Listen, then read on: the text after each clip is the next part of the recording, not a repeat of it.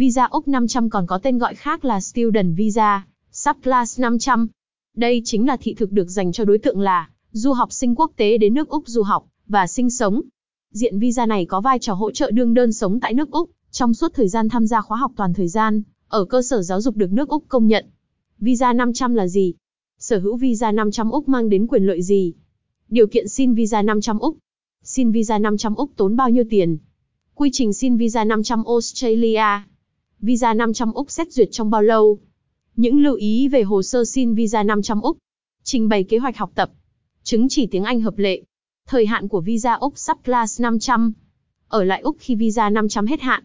Chính sách miễn phí visa 500 Úc cho du học sinh bị ảnh hưởng bởi COVID-19. Tư vấn giải đáp những thắc mắc của du học sinh Việt về visa 500 Úc. Tư vấn xin visa 494 định cư diện tay nghề. Chia sẻ kinh nghiệm xin visa 590 Úc cho người giám hộ.